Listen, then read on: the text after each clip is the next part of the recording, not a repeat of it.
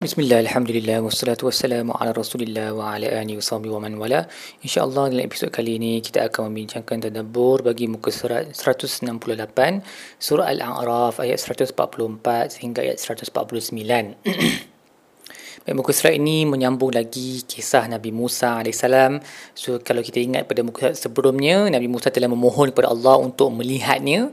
Tetapi Nabi Musa tak mampu untuk melihat Allah setelah melihat bahawa gunung yang ditunjukkan ke uh, kepadanya sedikit sahaja daripada zat zat Allah gunung tersebut um, meletupkan berkecai.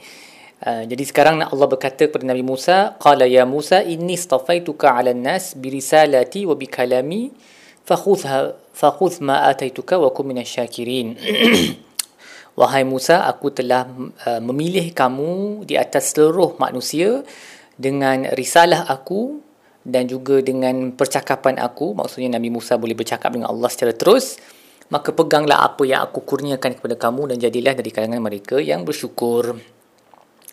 Um, Imam Sa'adi berkata ayat ini menunjukkan bahawa apabila Allah menghalang seseorang daripada sesuatu kebaikan dia menggantikannya dengan kebaikan yang lain. So dalam ayat ni dalam konteks ni Allah kan tak bagi Nabi Musa nampak untuk tengok Allah secara terus tapi Allah kurniakan dia nikmat yang lain iaitu dia dipilih menjadi rasul dan juga boleh bercakap dengan Allah secara terus.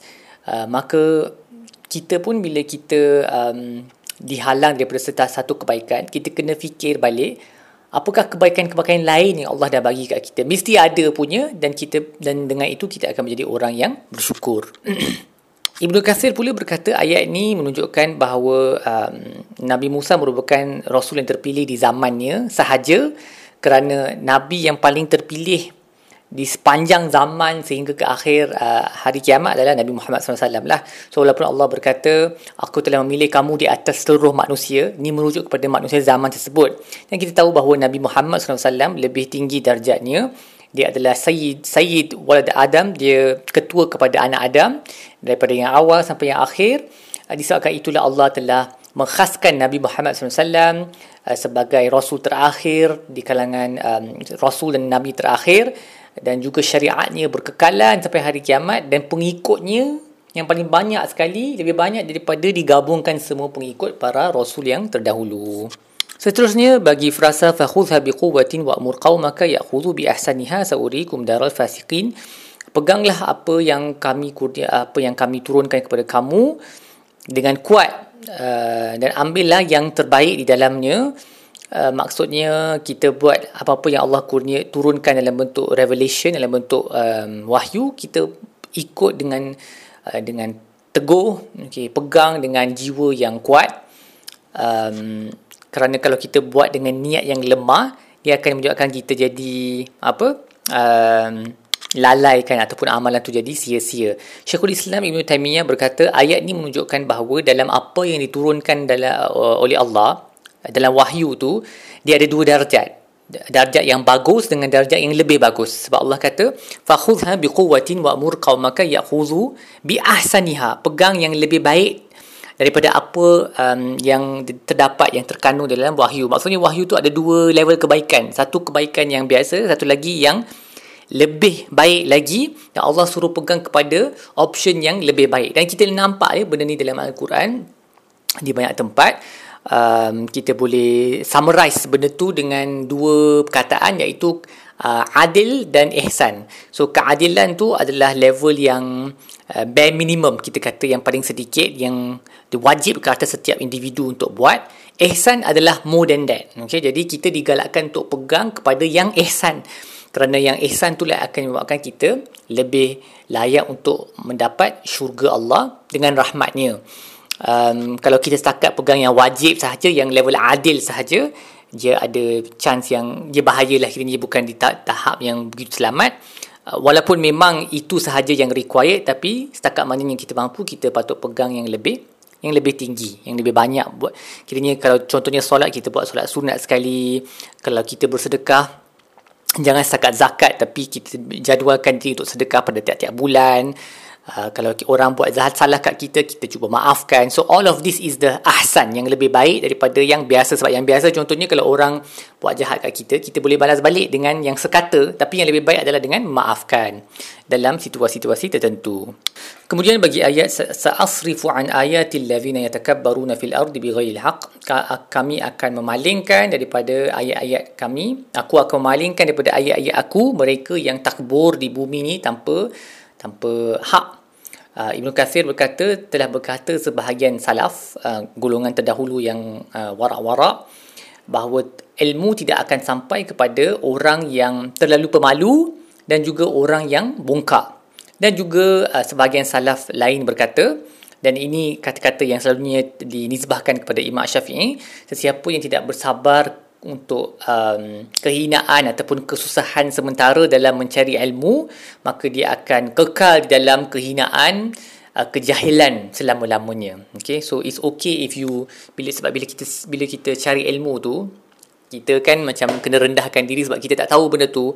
Tapi sekejap sahaja sebab kita ada usaha untuk cari ilmu daripada kita tak cari langsung kita kekal dalam kehinaan itu selama-lamanya. Dan ayat ni juga um, membawa maksud menurut Syekhul Islam Ibn Taymiyah bahawa Al-Quran ni seperti mana kandungannya adalah bersih dan tidak boleh disentuh melainkan oleh orang yang bersih sahaja dari segi uh, fizikalnya. Makna Al-Quran tu juga bersih dan hanya boleh dikecapi ataupun difahami oleh hati yang bersih. Maksudnya dia fizikal dan um, apa hissi dan maknawi dua-dua Uh, Quran ni penuh kebersihan. Dari segi fizikal pun dia bersih dan hanya boleh disentuh oleh orang yang bersih orang yang berwudu. Begitu juga maknawi al-Quran tu maksud al-Quran tu adalah suci dan hanya boleh dikecapi difahami oleh orang yang jiwanya suci sahaja. Bagi orang yang jiwanya tak bersih, dia tak akan faham hakikat-hakikat yang terdapat di dalam Al-Quran dan inilah maksud ayat sa'asrifu an ayatil ladzina yatakabbaruna fil ardi bighairi haqq. Aku akan memalingkan daripada ayat-ayatku mereka yang bongkak di bumi ini tanpa tanpa hak. Maksudnya mereka dihalang daripada memahami Al-Quran kerana hati mereka tak bersih, penuh dengan kebongkakan. Waliyahzubillah. Baik, jadi apa yang kita belajar daripada, muka surat ini? Yang pertama, ingatlah antara antara asbab ataupun sebab punca paling besar kita terpaling daripada memahami Al-Quran adalah sifat bongkak. Jadi kita cuba examine diri sendiri balik, kita cuba kaji uh, muhasabah diri. Kalaulah kita duk baca Al-Quran tapi tak faham-faham dia punya makna, susah nak praktikkan di kehidupan, mungkin sebab kita berlaku bongkak um, dalam kehidupan seharian kan either terhadap diri sendiri atau terhadap orang lain ataupun terhadap ayat-ayat Allah. Juga kita belajar bahawa apabila Allah mahukan kebaikan bagi hamba-Nya dia akan menghilkam, mengilhamkan kepada mereka taubat. Selepas mereka uh, melakukan maksiat seperti mana uh, Banu Israel bila mereka sedar yang mereka telah melakukan dosa dengan menyembah uh, lembu yang mereka buat dengan tangan sendiri wala masuqita fi aidihim wa ra'a annahum qad dalu bila mereka dah sedar dan mereka uh, mereka sedar mereka sesat qalu mereka berkata la illam yarhamna rabbuna wa yaghfir lana lanakunanna min khasirin. Kalau Tuhan kami tidak merahmati kami dan mengampuni kami nescaya kami dalam kalangan orang yang rugi. Dan bentuk ayat ni dia lebih kurang sama dengan uh, doa yang dibaca oleh uh, Nabi Adam dan isterinya di syurga kan pada awal surah ni. Uh, dan saya dah sebut pada awal surah ni juga di combination maghfirah dengan rahmat ni keampunan dengan rahmat ni dia akan berulang-ulang dalam surah ni selama uh, sebanyak empat kali kalau tak silap saya. Yang ni uh, dia akan datang lagi dalam uh, muka surat muka surat akan datang. Dua-dua lah kita kena mohon keampunan supaya dibersihkan daripada dosa dan rahmat supaya dapat masuk syurga.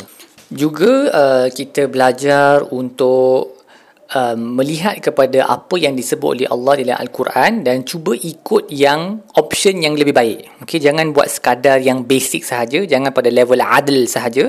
Kita cuba kepada level ihsan. So contohnya kalau selama ni kita asyik balas dendam je kepada orang yang buat jahat kat kita mengikut uh, kaedah yang betul, kita cuba uh, tinggi sikit iaitu dengan memaafkan mereka. Kalau selama ni kita hanya bayar zakat sahaja, kita cuba untuk keluarkan sedekah pula contohnya. Kalau sebelum ni kita tak pernah solat sunat, uh, rawatib se- uh, sebelum dan selepas salat fardu kita cuba start. So pegang apa yang yang lebih baik dan buat yang lebih baik itu. Dan juga akhir sekali um, uh, fikirkanlah nikmat-nikmat yang Allah dah berikan kepada kita kalau kita dapat satu kita betul-betul berhajat pada satu benda tapi tak dapat Jangan uh, jangan rasa sedih sebab fikirkan uh, tentang nikmat-nikmat lain yang Allah dah bagi kat kita dan bersyukurlah ke atas nikmat-nikmat tersebut.